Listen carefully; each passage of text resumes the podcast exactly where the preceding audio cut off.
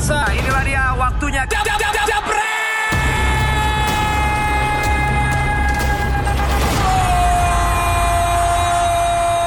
Yes, kembali lagi di DPI dan sekarang kita udah berempat formasinya alias 4-4-4-4, nggak ada, cuma 4 doang ya.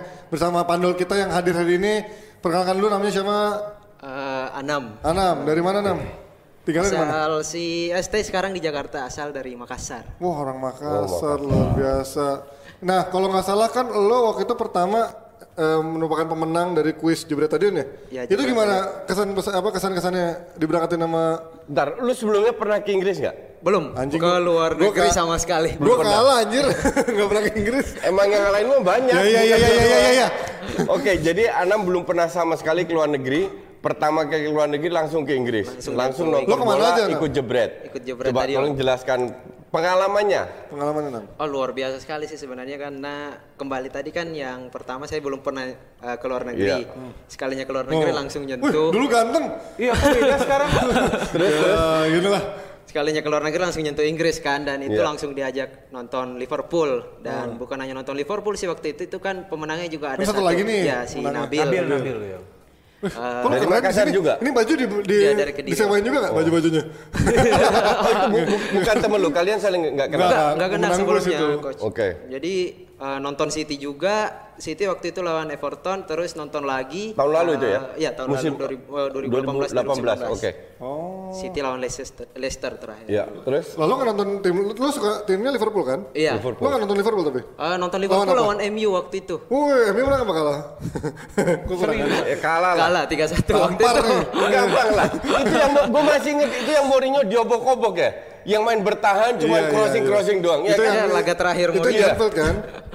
Laga itu benar-benar diobok-obok, itu ball possession-nya MU 1% kalau nggak salah. Iya. Tapi mereka cetak gol ini. Iya, satu. Iya, itu dipecat kan. Terus gimana kesan dan pesannya lo awalnya bisa akhirnya menang tuh disuruhnya ngapain sih kuisnya? Oh, waktu itu yang Jebret Stadion angkatan pertama beda sih formatnya, beda banget dengan format yang sekarang. Back Indonesian Idol angkatan pertama. Ya terus.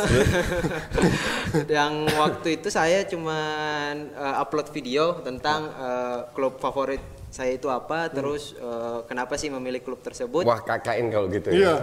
Liverpool makanya dipilih Liverpool. Iya. Cuma itu doang. Itu tadi dari poster Firmino aja gua udah bilang udah gak bener. Ada Bang Simon, ada Valen, jadi KKN ini nepotisme. Lu nanya gak, Bang kenapa gue menang Bang? Lu nanya gak? Ya karena Liverpool. Apa udah haji mumpung aja diberangkatin ke Inggris? Waktu itu kaget juga kan.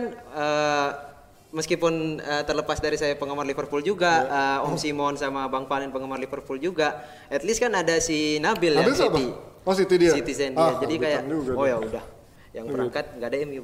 Enaknya sebenarnya pendukung MU. Jadi pas kan nonton Liverpool MU. Jangan sedih, Bang. Emornya dipecat. Terus waktu itu kesana bawa sangu nggak? Apa semuanya disanguin? Sangu, uang saku. Dingin pak. Tadi suruh gue bawa Indomie waktu gue ke Inggris. Ntar isunya kering. Gue bilang gue bawa Indomie. Mahal makanan gak apa-apa, kayak gue gak bisa makan aja. Iya betul. Iya gue disuruh bawa Indomie. Kalau gak punya duit gak usah liburan. Disuruh bawa mie lah. Terus? Waktu itu sih yang paling diutamain sama Om Simon, saya paling ingat itu sambel. Jadi sambel, terus ya semacam ya, pakaian hangat. Kalau yang suka makan sambel, kalau gue nggak suka makan sambel, jadi gue nggak akan bawa sambel. Karena katanya kan waktu itu di sana makanannya yang di Inggris hambar-hambar gitu. Okay, jadi kata dia kalau kalian kan ini belum pernah banget ke luar negeri, bawa itulah. Sebenarnya makanan Inggris itu nggak hambar, tapi pupil rasa kita di lidah kita itu udah hancur gara-gara kebaikan sambal. Iya, tapi gue makan di sana enak, tanpa sambal, tanpa apa. Walaupun gue di sini waktu gue pertama kali mau berangkat, gue bilang lu bawa mie deh. Gue bilang ngapain gue harus bawa mie? Enggak, lu gak bakal cocok makan di sini. Terus tapi gimana? Iya, makanannya emang sana agak enak sih. Belum pernah gue. Terus? Lebih serunya lagi. Tapi lu bisa makan nggak? Bisa. Apa? Lu makan apa? Waktu itu diajak Om Simon selain apa ya? Padang juga selain makanan chicken gitu, dia juga bawa makan padang gitu waktu itu. Coach. Ada juga makan padang juga ya. Hari ketiga waktu itu udah kangen nasi banget itu waktu itu. Berapa lama total di sana? 7 hari. Oh 7 hari. Kalau gue jadi Simon nggak akan gue kasih nasi selama 7 hari. Wah jadi keluar jadi boleh pulang. Tapi nggak sih makan nasi. Lu harus coba makanan sana dong. Mumpung di sana. Itu lu butuh nasi itu kan cuma di otak lu aja butuh nasi. lu gue jajanin fish and chip tiap hari kenyang juga gue kan. Lu kalau chipnya enak loh di sana. Ya enggak juga sih. Lu kalau di Makassar suka masuk angin enggak? Ya masuk. Nah di Inggris masuk angin nggak? Nah pernah nggak masuk angin? Lucunya waktu di Inggris enggak. Nah itu mah cuma di Indonesia doang masuk angin. Di Inggris nggak ada. Iya aku juga nggak ngerti. Bingung juga waktu itu. Di Inggris nggak ada masuk angin. Dingin iya tapi nggak masuk angin juga. Emang cuma di Indonesia masuk angin kan? Terus lebih serunya lagi kita naik mobil sih dari London. Interview di Inggris. Tapi kalau main di sana ketemu pemain Liverpool nggak atau ketemu pemain bola nggak? Sempet nggak? Nggak bisa. Karena Mas Simon kan sempet. Susah lah. Simon kan Bang Simon biasanya suka ya, nggak segampang gitu, itu juga. Ya, waktu itu akses juga agak sulit. Susah. Nah, iya. Lu suka Liverpool dari kapan? Liverpool sejak tahun 2005 waktu itu. Abis champion berarti? Abis champion banget itu waktu itu. Kenapa? Waktu itu hanya karena champion juara aja. Kardus dong lu. Bukan. Waktu itu paling pertama kan saya lihat delaynya match si Liverpool lawan AC Milan. Jadi dari situ saya heran gitu ngelihat ada satu klub yang punya fans ngedukung klubnya yang waktu itu pertama kan kalah tuh 3-0. Yeah. Tapi dia tetap berapi-api dukung di babak kedua sampai akhirnya menang kan penalti. Itu tragis dramatis juga waktu itu terjadi baru banget kan waktu itu selain mungkin ya MU tahun 98. Baru buat lo? Baru buat saya coach. Lo kelahiran dulu sih? Waktu itu kelahiran 98. Lo waktu itu ha? 98. Oh baru 7 tahun lah ya berarti kurang lebih 7 tahun ya 98 baru 7 tahun kalau dia kalau sekarang baru 21 udah banget ya oke bioskop lo ya oke berarti lo udah siap ya sekarang berhadapan sama Binder sama Justin tapi gue denger lo hafal banget soal Liverpool masalah data ya, bener nggak? Ya nggak terlalu juga mungkin kalau misalnya ini. Untuk gue menghafal data itu bukan analis. Untuk gue itu kerjaan wartawan. Oh, okay. Lebih banyak menghafal data. Analis itu kan lebih melihat gaya bermainnya dulu gimana, sekarang gimana, kenapa tahun lalu nggak juara, kenapa tahun ini gila-gilaan, kenapa? Apa yang menurut lu spesial dari Liverpool sekarang? Dibanding dulu progresnya sih coach jadi semacam pasti ada progres kalau enggak 14 poin unggul dari City apa yang lu sebut progres? Yang saya sebut progres adalah dari awal kedatangan Klopp sih sebenarnya itu 4 tahun yang lalu?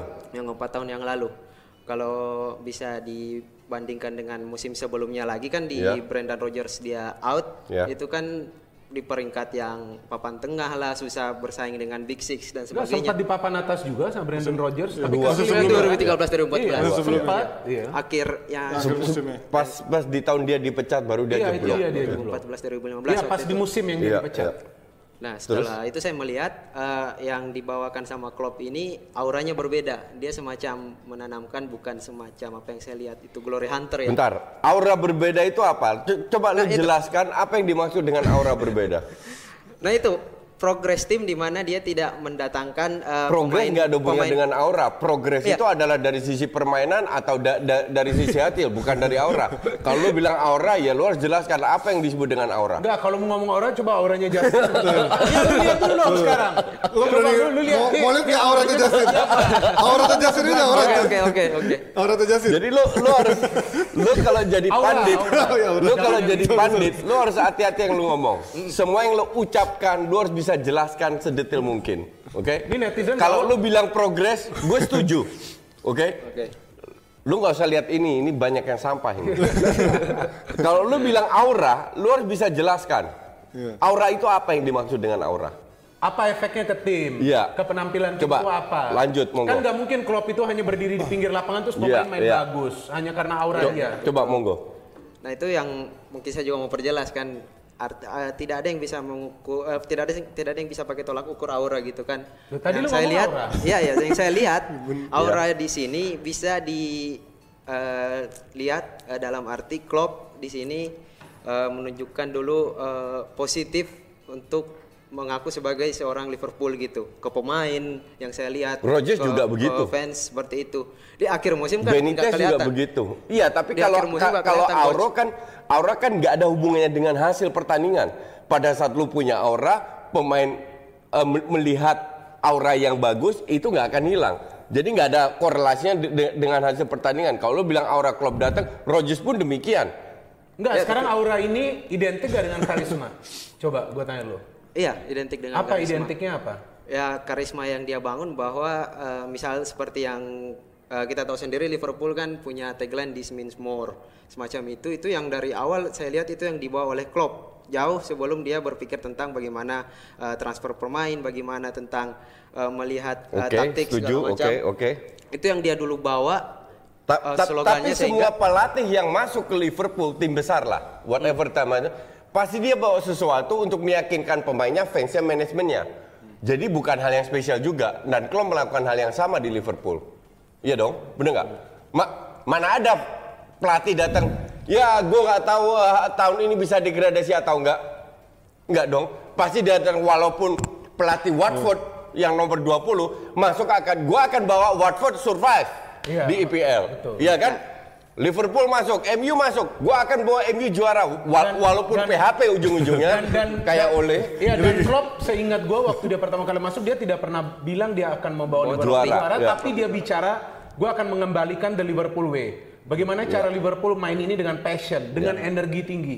Memang itu dia butuhkan waktu bukan 1, 2 bahkan saya kira 3 tahun lebih. Baru dia bisa bawa Liverpool ini bermain lebih rapi lagi dan tahu apa hebatnya Klopp? Dia bisa memilih pemain-pemain yang cocok dengan taktik dia.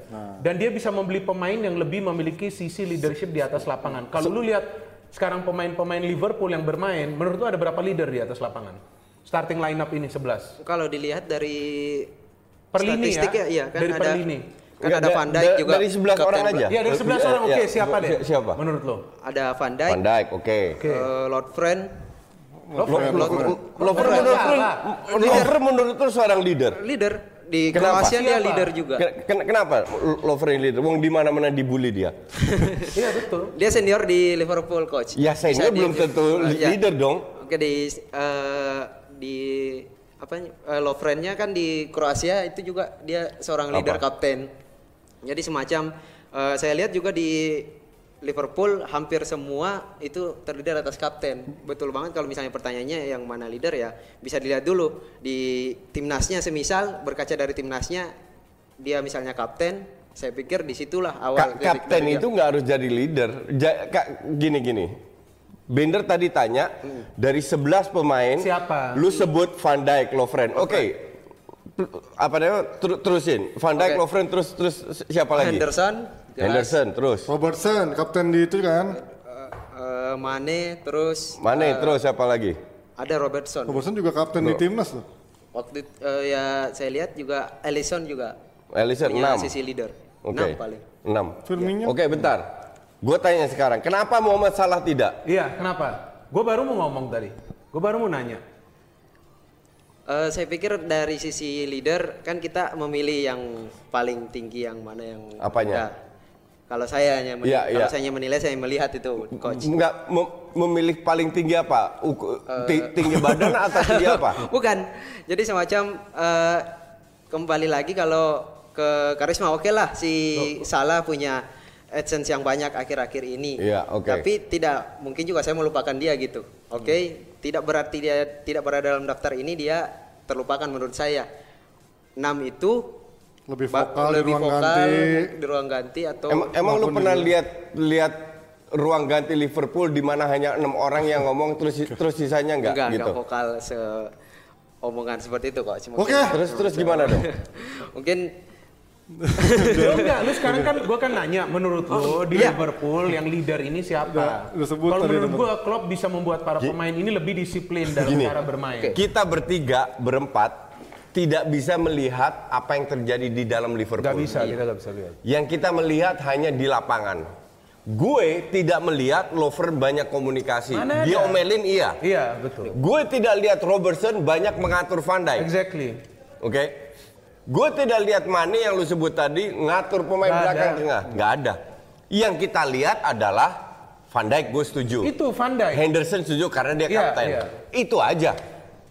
Nah, kalau menurut gua selain Van Dijk dan juga selain siapa itu Henderson di tengah. Okay. Menurut gua penjaga gawangnya juga oke. Okay. Ellison ini ketika dia bermain dia bisa memberikan pengaruh yang bagus. Masih mending Ellison daripada Lovren. Oh iya dong, jauh dong. Artinya Klopp juga menciptakan pemain-pemain yang memiliki disiplin yang untuk bermain dengan keseriusan. Mungkin ya, karena memang ia mementingkan bahwa sekarang ini sudah saatnya Liverpool memenangi gelar. Itulah mengapa kita lihat Liverpool dikit banget kesalahan kalau mereka kemasukan gol. Ya, mungkin maksudnya Anam adalah dalam beberapa squad itu emang ada beberapa yang punya jiwa leadership, tapi memang di Liverpool sendiri ada hierarkinya.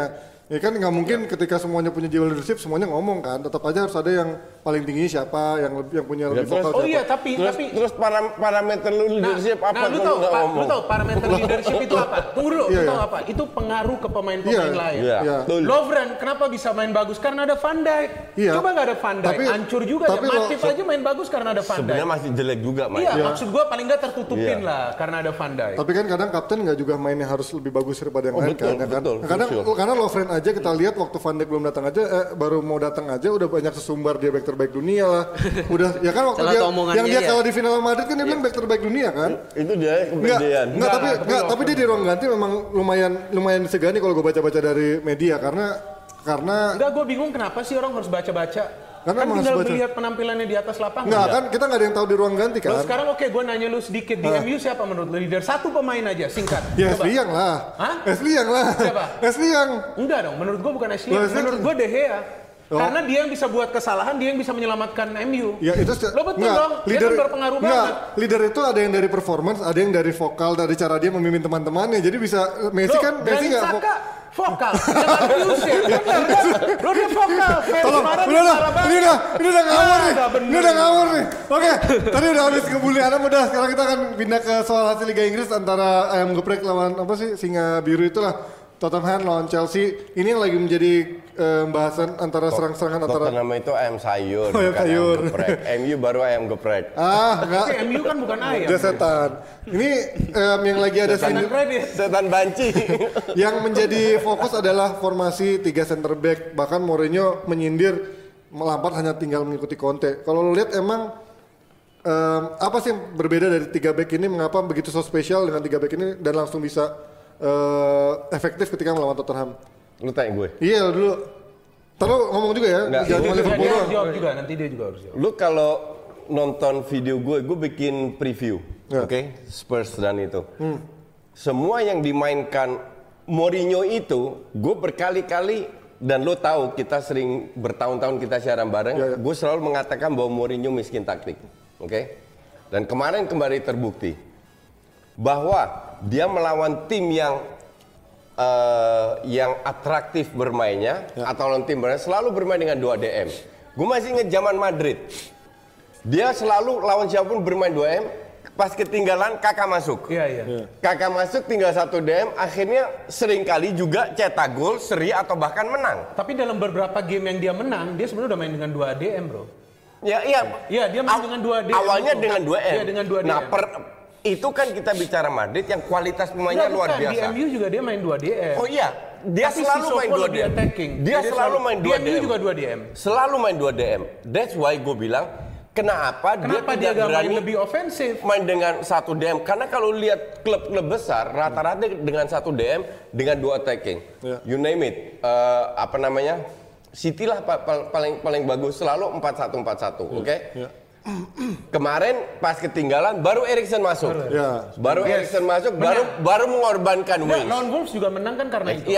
Baru mengorbankan 1 DM, bermain akhirnya dengan 2 attacking midfield. Perubahan apa yang dilakukan Mourinho di Spurs dari sisi permainan? Nothing. Bener-bener nothing. Membangun serangan persis apa yang dilakukan oleh Pochettino. Tapi Pochettino karena seringkali bermain dengan Eriksen, jadi punya otak yang bisa mobile melakukan end passing.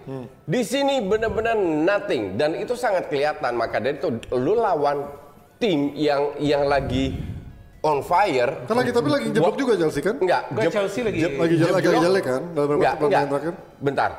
Chelsea itu kalah 2 kali beruntun. Bukan berarti mereka main jelek. Dua hal yang berbeda. Dan kemarin mereka ketemu lawan yang mereka ketemu itu bukan tim bertahan, yang juga menyerang. Berarti nggak? Jadi peluang untuk bisa mencetak gol itu ibarat lebih besar daripada lu parkir bis di counter. Dan gol-golnya itu kan skill individu juga. Willian. Satu penalti. Ya, jadi untuk gue bukan masalah dari golnya, tapi dari si pertandingan permainan Chelsea itu mendominasi.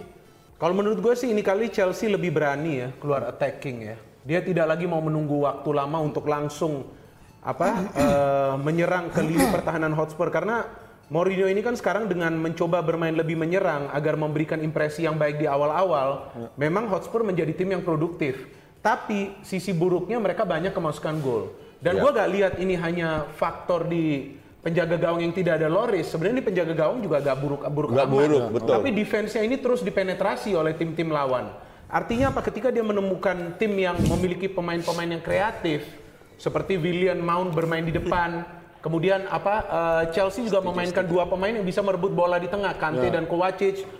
Tadi Panji katakan 3 center back, tapi jangan lupa dia taruh 2 wing back. 2 wing back ini cepat naik ke depannya nih. Alonso, Azpilicueta, walaupun Azpilicueta sering dikritik lamban turun untuk ke belakang, tapi paling tidak 2 wing back ini juga memberikan pengaruh untuk menekan Spurs dari menit-menit awal. Dan Spurs terus terang kemarin kalah dari segi kreativitas ya, mereka benar-benar kalah. Dan passingnya juga ancur-ancuran. Iya, kalah dia. Kemarin itu benar-benar begitu jelek membangun serangannya, ditambah Son nggak kena kartu merah, tetap akan kalah. Ya karena di akhir-akhir. Justru pada saat Son kena kartu merah, mereka mundur, nggak ngegas. Ya. Tapi terlepas dari taktik misalnya kan. Ngeri. Oke lah kalau yang di samping saya ini maha guru ya. Asik, siapa maksud lo? Panji. Dua ini guru. Panji juga luar apresiasi kalau dia paling banyak ngoceh. Tapi kalau misalnya pertanyaan itu diarahkan ke saya, kan saya juga tidak akan bisa mengimbangi seperti jawaban yang ada dari Coach Yasin sama Bu Binder. Gak perlu diimbangi. Malu kasih kalah. Mendekat saja nggak bisa Coach. Itu karena karena utarakan dulu. Karena apapun itu, ini kan dunianya Coach Justin sama Bung Binder sudah sejauh mana mereka melihat kan itu udah lama. Oke, nah, kalau saya kalau saya yang melihat juga, kan? Ini justru positif bagi Chelsea, di mana bukan hanya positif skor dari itu, tapi moral yang ada buat tim Chelsea itu meningkat. Pertama karena menjawab segala keluh kesah beberapa orang mungkin yang masih tertaut dengan Mourinho. Dengan mengalahkan Mourinho mungkin kesempatan Lampard untuk membuktikan diri bahwa sesuai dengan tema kita sekarang, dia lebih baik daripada gurunya. Gitu. Kalau nggak menang pun untuk gue Lampard tetap lebih baik dari sisi permainan. Enggak, sebenarnya one match tidak bisa menentukan dia lebih baik atau enggak. Kita nilai Lampard dari awal musim dong. Dari awal musim dan Mourinho kan belum lama memegang dan Lampard ini Chelsea ini kan dia dengan pemain yang terbatas. Dia tidak bisa membeli pemain pilihan dia. Kalau lo lihat Mourinho kan nggak berubah sama sekali. Kalau gue lihat Mourinho masih pakai taktik dia yang dia melatih di tim-tim lain. Iya, betul. Dia masih memakai itu. Exactly. Tapi jadi nggak berubah. Tapi sedikit perbedaan dalam Hotspur. Dia lebih berani memaksakan para pemain ini untuk tampil all out. Karena kenapa? Dari lini kedua Hotspur ini produktif juga. Banyak pemain yang mencetak gol, tidak hanya Harry Kane lagi loh sekarang loh. Banyak pemain dari ini ke tapi masalahnya itu ketika defense mereka ini terlalu rawan. Lu jangan tutupin dong, gua kan ngomong saja. Tadi gua harus begini tuh. Terus. Jadi gua kan dari tadi ini begini terus udah cukup. Enggak apa-apa, agak mundur aja dikit. Terus ini, maksud gua ini kan dari second line-nya juga produktif. Masalah Chelsea kan second line. Sekarang udah dibuktikan second line ini Willian ini bisa cetak gol dengan perubahan formasi tadi yang Panji katakan. Walaupun ini formasi identik dengan timnas Inggris kan. Masuk sampai mana timnas Inggris? Semifinal kan? Sebenarnya kalau lihat dari permainan nggak, tapi urgensinya Chelsea harus pakai 3 back tuh apa sih? Tiba-tiba kenapa harus pakai 3 back? Kenapa dia berubah drastis? Iya, gua penasaran. 3 back itu kan di atas kertas. Pada saat akhirnya 5 kan kalau defense. Pada saat defense kan 5. Dan mereka kan menurunkan 3 penyerang murni, Son, Moura, dan Kane. Nggak sih. Nah, itu hot take. Ini 3 penyerang murni, Mount, Willian, sama. Lu ngikutin lagi. Ini gua mau lihat. Mount Belanda, makanya. Nama tiba-tiba jadi dia main berani tiba-tiba gitu. Chelsea kan dia main 3 center back. Nah, kalau seandainya diserang kan ada 5. Lawannya siapa? Tottenham. Nah, pemainnya juga. Nah, enggak, bentar. Lu tadi motong gue, makanya gue tanya lo. Pemain depannya Spurs siapa sekarang? Son sama Moura. Nah, exactly. Itu yang gue mau jawab. Lu kenapa harus dipotong semua? Itu yang gue bilang, karena mereka bertiga didukung dengan 3 center back, makanya turun 2 orang buat nutup. Oh. Karena mereka bermain dengan 3 pemain depan, didukung masih ada Dela Ali lagi. Waktu lawan tim-tim besar lainnya kok kenapa dia nggak pakai 5 back juga berarti? Siapa? Chelsea. Kenapa baru sekarang berarti kan? Dia? Karena pemain berarti depan lainnya itu lebih cenderung ke belakang membantu serangan, jadi meninggalkan satu striker. Sementara Son dengan Moura bukan tipikal pemain yang membantu defense. Dan mereka sangat kuat dari sisi counter attack. Kalau lu hanya bermain dengan 2 center back, praktis 3 lawan 3. Kalau sekarang at least ada 2 backup, makanya main 3 center back. Dan pada intinya kesimpulannya Lampard ini sudah mengetahui jika ia tidak merubah formasi ini akan kemasukan gol. Dan kita tahu, coba lu lihat ini Chelsea nggak banyak lu clean sheet. 5 game terakhir dia banyak kemasukan gol loh. Jadi Lampard memang harus mempersolid lini pertahanan dia. Wajar bahwa dia lagi ups and down. Karena itu yang lu bilang, nggak bisa beli pemain. Dan ini bukan pemain pilihan dia. Bukan pemain dia dan pemain muda semua. Tapi at least para pemain Lampard ini paham apa yang dia inginkan dan dia jalankan. Maka itu di awal musim mereka oke. Musim ini boleh kebobolan tiap match, tapi kalau mereka bisa menang, cetak gol lebih banyak kan tetap menang. Nah, masalahnya kan sebelumnya yang lebih banyak cetak gol Tami. Ya, tapi sekarang kan sudah ada lagi seperti Willian. Nah, itu yang saya kira perlu dimaksimalkan Chelsea, because pemain-pemain mereka dari second line ini seperti Pulisic, Mount. Ini kan siapa? Willian ini kan lumayan produktif. Nah, ini mau ngomong apa lagi? Ya, kalau apa kesimpulannya udah? Itu ada kesimpulan. Ya, kalau saya kan melihat ini Lampard spesial, oke? Hampir. Nah, spesialan Lampard atau Mourinho? Nah, iya. Nah, dari itu saya sih punya pertanyaan. Kalau misalnya yang kedua, keduanya mungkin tanggapan, maksudnya tanggapannya aja kan bayar. Ya, oke, kalau di laga ini si Lampard menggunakan taktik 3 back tersebut, bisa dilihat kan coach sama Bung Binder. Nah, itu berarti kita juga tahu dong kalau Lampard menspesialkan si Tottenham. Dengan laga ini dia punya winger yang sama loh, dalam artian dari sisi taktikal mungkin kalau yang saya lihat itu bisa dibantah, oke. Kalau dia dari sisi taktikal kemarin lawan Liverpool mungkin semisal dia pakai 4 kok. Siapa? Chelsea. Iya. Kenapa dengan melawan Tottenham ini? Makanya ini gue ulang lagi, karena pemain lu nggak dengar tadi yang gue jelaskan. Belum dapat sebenarnya, belum dapat. Karena 3 pemain Tottenham di depan itu punya skill cepat. Kalau dia hanya pakai 2 back, itu bisa keteteran dengan 3 pemain yang Son dan Moura pun juga masuk ke dalam. Walaupun didukung dengan wingback yang turun, ngerti nggak? Tapi kalau dia pakai 3 back, oke, at least berhadapan man to man, didukung oleh 2 wingback. Nah, ini yang dia antisipasi. Maka dari itu dia pakai 3 back dan untuk counter attack bisa melakukan lewat winger. Jadi dia nggak mau kecolongan, karena Spurs atau Son dan Moura terutama seringkali cetak gol lewat counter. Itu yang diantisipasi. Dan mereka kan ini kan memiliki speed dari flank.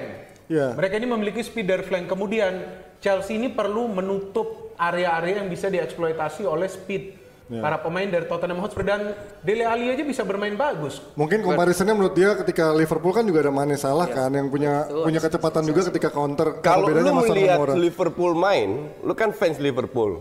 Liverpool bermain tanpa playmaker, setuju? Yang membuat the game siapa?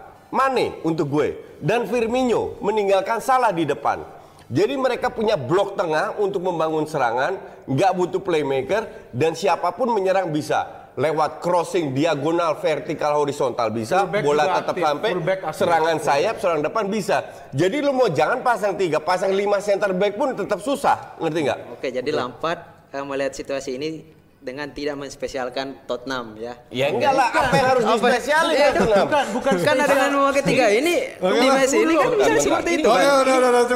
Ini bukan spesial atau tidak spesial. Ini melihat mengantisipasi ini. Form Tottenham ini kan lagi bagus akhir-akhir ini, sehingga dia harus antisipasi. Lu lihat pemain-pemain juga. Dan inilah pelatih yang cerdas, dia langsung bisa merubah. Iya, responsnya Lampard ya, lagi di tengah formnya turun. Spurs, apalagi Mourinho mainnya gitu-gitu aja, tidak akan menurunkan Moura dan Son ke bawah seperti yang dilakukan Klopp dengan Firmino, Mane. Dan Hotspur ini banyak kemasukan gol loh. Iya, dia selalu kemasukan gol dalam. Jelek banget dalam 5-6 game terakhir dia sekali, 1 clean sheet. Di era Pochettino juga berantakan. Dia menang-menang pun kebobolan 2 gol terus. Era Pochettino juga begitu. Kecuali Burnley 5-0, udah that's it. Yang lain kebobolan terus. Artinya kan defense dia ini juga agak bagus karena over offensive. Oke, itu apa itu yang kalah 2-0 1-0? Nah, ini yang lebih penting lagi. Jangan nanti lu bilang gak ada durasi.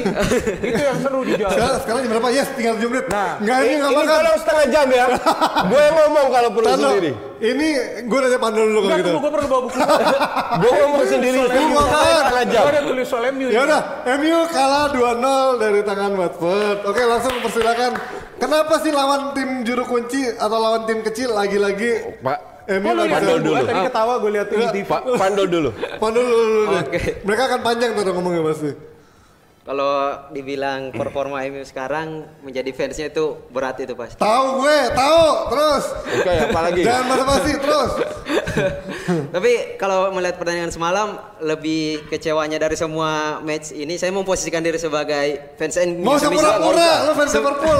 Semisal. Lu mah seneng anjing. Terus. Gak, lu harus ngomong objektif. Oke, objektif melihat hasil dari Watford itu.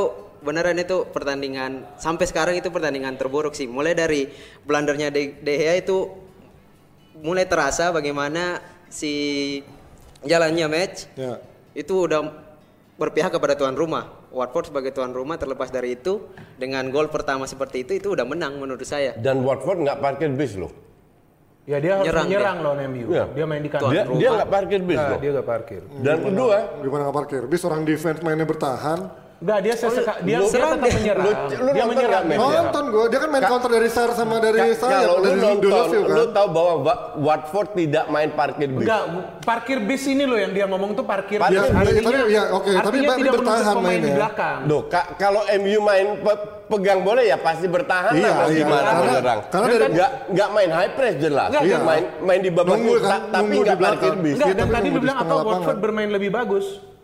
Iya, Watford bermain lebih bagus. Menurut gua enggak, menurut gua MU lebih bagus di babak pertama. Setuju. Banyak peluang. Ya, lu tahu pertama jauh. Enggak, lu nonton enggak nih? Ya, nonton highlight. Karena gua nonton pas nonton highlight.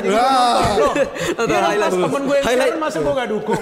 Walaupun gua enggak disapa. Bagus. Dia kayak di TV. Gua enggak disapa. Nonton highlight. Karena kalau full kan itu karena pas masuk gua kewajiban fans MU kok. Di frame enggak dapat. Terus. Ya kalau nonton full kan itu kewajibannya fans MU kan. Kagak. Jadi kalau semacam kita Liverpool kewajiban kan semua juga ngebully juga masih nonton. Karena kemarin jam 9 kan. Gua nonton full sampai jam 9. Gua nonton karena gua siaran. Ya udah menonton sebagai nonton highlight ya. Sebagai penonton highlight udah jelas dari highlight aja. Tuh dia nonton highlight kan? Enggak gini. Dari highlight aja itu sudah kelihatan timpangnya. Dan ini Watford klub kalau papan timpang bawah dari mana? Lu lihat statistiknya, ada statistiknya. Kalau statistik oke. Kalau lu lihat statistiknya. Tapi Watford menang. Tapi Watford menang psikologi juga dong. Lu kebanyakan ngomong bullshit nih, gua ajarin. Psikologi apa? Dengerin, diam aja dulu, dengerin. Oke. Dengerin. Gue setuju apa yang Bender bilang. MU main lebih bagus daripada Watford. Watford itu hancur-hancuran. Kenapa gue bisa bilang gitu? Babak pertama akurasi passing 72%. Artinya dari 10 kali passing 3 kali nggak sampai. Oke. MU ya. Watford. Di babak kedua lebih hancur lagi. Akurasi passing cuma 57%. Tapi cetak 2 gol ya. Iya belum. Justru itu. Gitu betapa parahnya MU bisa kebobolan walaupun itu blunder dan penalti, bukan sebuah set play atau apa. Tapi Watford itu jelek, passingnya itu hancur-hancuran dan itu tidak bisa dimanfaatkan, apalagi di 15-20 menit terakhir Watford lebih ngincer counter attack. Yeah. Okay. Dan kenapa, MU blank, nggak bisa ngapa-ngapain. Dari sisi statistik kan begitu, coach. Tapi lihat dari hasil lagi, betapa baiknya Watford itu bisa menjawab juga. Betapa baiknya Watford bisa menjawab dengan hasil 3 poin, berjuang di degradasi. Lawan MU bisa menang. Ya gitu karena hancurnya MU. Ya itu berarti yang lebih baik. Masih bagusan. Bang, masih lebih bagusan Arsenal. Menang itu belum tentu lebih baik, Kardus. Enggak, paling enggak Arsenal seri. Watford sempat unggul. MU hancur emang mainnya. Itu Arsenal udah hancur. Ini gue bilang, lu jangan jadi pandol Kardus. Lu boleh menang bukan berarti lu main bagus. Dua hal yang lu harus pisahkan. Permainan seperti apa, hasil seperti apa. Karena seperti Panji tadi bilang, golnya itu satu blunder, satu penalti. Tapi kita lihat bukan juga dari sisi Watford, coach. Dia pasti ngejar menang, kalau nggak seri waktu itu. Kalau nggak kejar menang, nggak usah main bola. Nggak gini aja. Semua orang main bola pasti ngejar menang. Dasar itu kan. Dan dia menang, coach. Oke, tunggu dulu. Sekarang begini, kita katakan ini tim bagus atau tidak, layak berada di atas atau tidak. Pertama lu lihat dulu materi pemain. Habis materi pemain lu lihat kualitas, ada gak nih pelatih yang bisa menyatukan. Kalau gue lihat materi pemain MU jelas dong, daripada Watford. Tapi pelatih ini gimana bisa tidak membuat para pemain ini bermain disiplin. Gue bukan cuma lihat blundernya dari De Gea, tapi tackling dari Wan Bisaka itu kan sudah ada Maguire yang sudah mulai menutup. Kenapa dia harus sliding? Kalaupun kebobolan 2 gol, mereka cetak 3 gol, still win the game. And they miss a chance. Lingard, Martial, Rashford. Ya jadi, kalau gue nggak ada, gue host aja hari ini, nggak usah jadi pandit. Waduh. Tapi kalau gue sebagai fans MU ngeliatnya, memang ketika permainan MU, pemain-pemain terbaiknya juga udah blunder. De Gea yang selama ini jadi malam itu terakhirnya blunder, bisa kain juga didewa-dewain dengan tackle yang selalu sukses kemarin blunder juga. Dan nggak bisa cetak gol. Dan cetak gol. Dan itu karena juga nggak cetak gol, bukan nggak ada peluang kan? Ada peluang nyata-nyatanya depan kiper Mentuan sama Foster. Ada beberapa. Sama Lingga. Tapi nggak banyak amat. Oke, begini. Paling 3-4. Oke, begini. Lu kan tadi bilang lu fans MU. Ya. 3 game terakhir MU. Kemarin lawan Watford, sebelumnya lawan Everton, sebelumnya lawan City. Betul? Yang dia menang terakhir lawan City. Apa bedanya lu lihat dalam 3 game itu? Yang beda adalah gua gak nonton loh. Lawan City gua nonton, lawan Everton gua gak nonton, kemarin gua nonton lawan Watford. Gua udah bisa lihat perbedaannya. Kalau gua ngelihat selalu perbedaannya ada dari sisi depannya. Karena depannya adalah ketika lawan City itu ngepres. Kemarin itu model Rashford, Martial nggak ada sekalipun. Nah lu salah. Nunggu. MU lebih banyak, lebih awal mendapatkan peluang untuk mencetak gol. Dia pressing tetap pressing, tapi gue lihat keseriusan dari pemain ini beda ketika mereka melawan City. Tim besar. Ketika mereka melawan tim besar itu serius, mainnya on fire. Ketika melawan Everton dia juga drop, dia harus tunggu sampai babak kedua mencetak gol. Padahal peluang melawan Everton dia lebih banyak, dominasi dia lebih banyak. Dan main di kandang juga. Sama juga kemarin dominasi dia lebih banyak. Kalau gue lihat Ben, MU kesulitan. Lu siaran yang waktu City? Enggak. MU itu enggak, gue nggak siaran. MU Watford ya siaran. MU itu selalu kesulitan kalau they have to make the game.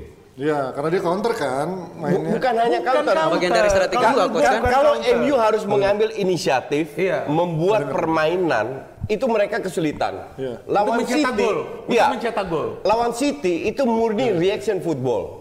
Lawan Everton, lawan Watford kemarin, lawan Crystal Palace di mana mereka kalah, mereka harus mengambil inisiatif, mereka harus nge-build dan itu gagal. Betul. Dan ketika dia harus nge-build, dia harus serang. Gua ngelihat mereka ini tidak terburu-buru, agak tenang gitu mainnya. Maksudnya tidak terburu-buru, tidak cepat on fire untuk mencetak gol. Lawan Hotspur juga dia kan menit-menit awal udah mencetak gol ketika lawan Hotspur, walaupun akhirnya disamakan tapi dia bisa menang. Kalau berarti dilihat dari sisi itu kan maksudnya potong, coach, si MU juga kan nggak punya pengembang permainan begitu. Playmaker emang nggak punya dia. Sama seperti Liverpool tapi kondisinya lebih parah lagi dilihat. Blundernya Wan Bisaka semisal itu kan tidak menutup si MU, akhirnya kalah juga akhirnya. Lu tidak punya MU ada playmaker bukan mata tapi nggak mati. Lu tidak punya playmaker sebenarnya is not an issue. Liverpool sudah membuktikan. Tinggal dia ada penutupnya kan? Iya, lu harus punya, bukan penutup. Lu harus bisa merubah strategi di mana lu bermain tanpa playmaker. Ngerti nggak? Nah, ini tidak bisa dilakukan oleh dan gue bilang pattern pola serangan itu nggak jelas. Ya. Martial dapat bola buru-buru syuting, padahal bisa ditahan.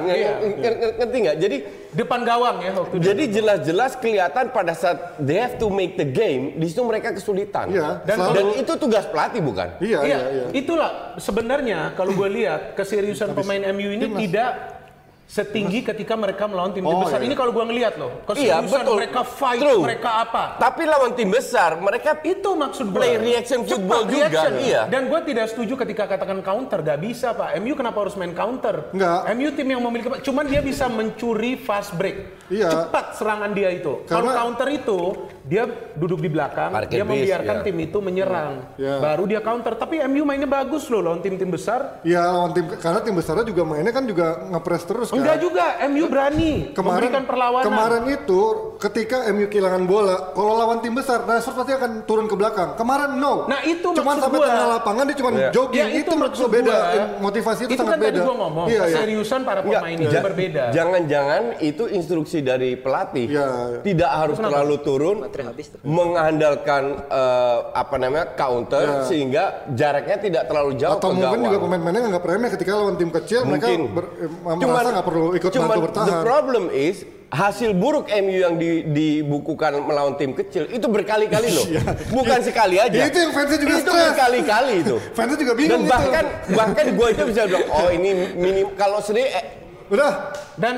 MU berarti kalau yang bisa ditangkap adalah keseriusan mainnya MU yang kurang, karena kalau dilihat dari sisi taktik dia menang. Dia maksud saya ingin memperjelas. Sampai kata gue bahasa nih. Udah pindah.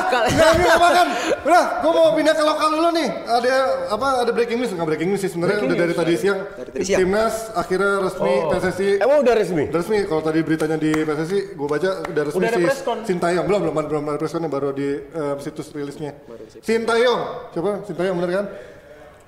Udah ini udah menurut lo udah puluhan pilihan paling masuk akal, atau emang udah darurat, atau memang harus karena gak ada pilihan lagi? Binder dulu deh yang sebagai. Ya pasti kan yang kabarnya kita dengar kan ada presentasi yang diberikan oleh Shin Taeyong, ya kan? Pasti kan para petinggi PSSI ini sudah mendengarnya kemudian mempertimbangkannya untuk bisa memilihnya. Tidak mungkin mereka hanya memberikan karena melihat CV dia kan nggak mungkin. Dia sudah memberikan presentasi udah pertimbangan. Enggak, sebenarnya kalau gue lihat di media ya, yang menurut beberapa media alasan kenapa dia diambil murni karena dia bisa menjanjikan bahwa timnas juara AFF. Wow. Sementara Mia tidak bisa. Oh, gue nggak baca itu. Nah itu berkali-kali gue baca karena Pak Ketum PSSI pun mengatakan Luis Milla pelatih kok nggak bisa janji kasih kita itu. Sementara untuk gue justru Luis Milla sangat realistis. Nah, didapat seorang Korea yang bisa menjanjikan. Pertanyaan gue adalah atas dasar apa lu bisa menjanjikan AFF? Dia belum melatih kan? Kita belum tahu nanti. Dia yakin nggak? Kelihatan juga progresnya. Gue pengen tahu yakinnya dari mana? Karena sudah puluhan pelatih lokal dan luar tetap tidak bisa memberikan AFF. Kita bicara kenapa seorang Shin Tae whatever namanya apa itu bisa menjanjikan. Untuk gue ya sorry to say PHP ini. Dan dia juga nggak tahu kultur sepak bola Indonesia ya. Exactly. Agak lebih jadi nggak ada dasar sama sekali. Dia nggak pernah melatih klub, dia nggak tahu level kualitas kita, klub kita nggak pernah juara antar klub di Asia. AFF kita nggak pernah juara, kok tiba-tiba Menir datang, gue bisa bawa Indonesia jadi juara. Atas dasar apa itu? Ya, masuk akal sih sebenarnya. Feeling gue sih dia job yang di Cina nggak dapet, dia butuh job, diambil.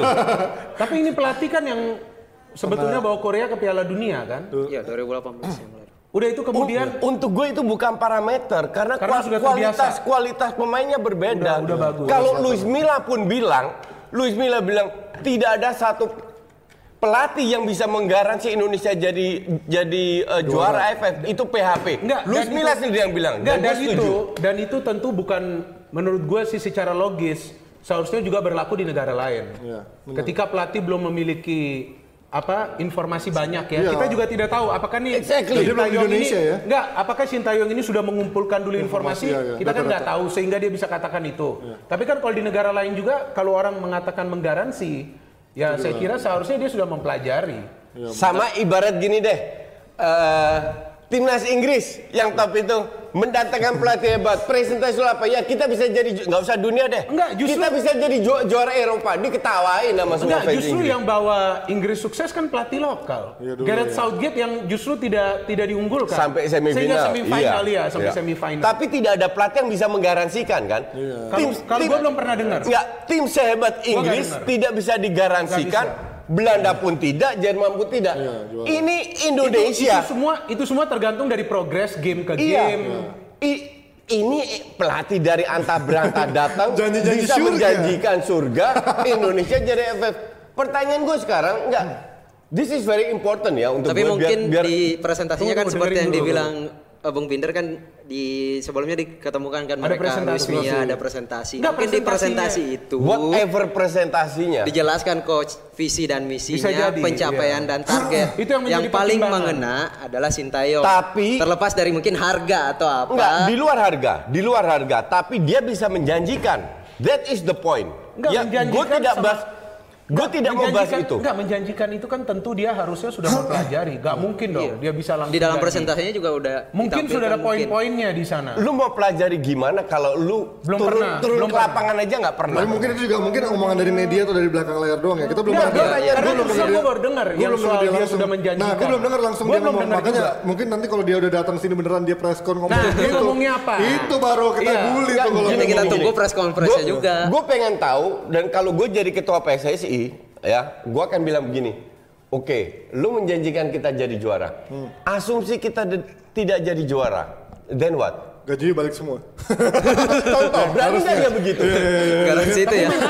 Garansi itu ya. Mana ada syarat begitu? Atau 50, nah artinya ketika lu janji juara, nggak ada sanksi dong, cuma dipecat doang dong. Enak banget begitu. Itu di semua cabang olahraga harusnya.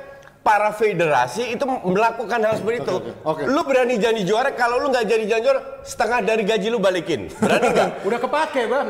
Ya whatever. Ngomong-ngomong katanya update dari Instagramnya Seto apa? Katanya sama Gary. Seto kayaknya yang gue tangkep, kayaknya dia mau mundur dari PSSI. Oh karena dia juga ada kemarin. Dia udah berterima kasih ke banyak pihak. Sudah karena memang PSSI mau dijual kan. Oh. 70% 20M. Coba Ger, kita kumpulin koin buat PSS 20M. Jangan jadi asistennya Shin Taeyong. Iya, jadi asistennya Shin Taeyong. 70% dan gue tidak tahu apakah karena PSS mau dijual Seto mundur atau dia dapat job yang lain. Gue nggak tahu. Tapi untuk gue tetap Setoin. Hai pemirsa, inilah dia waktunya.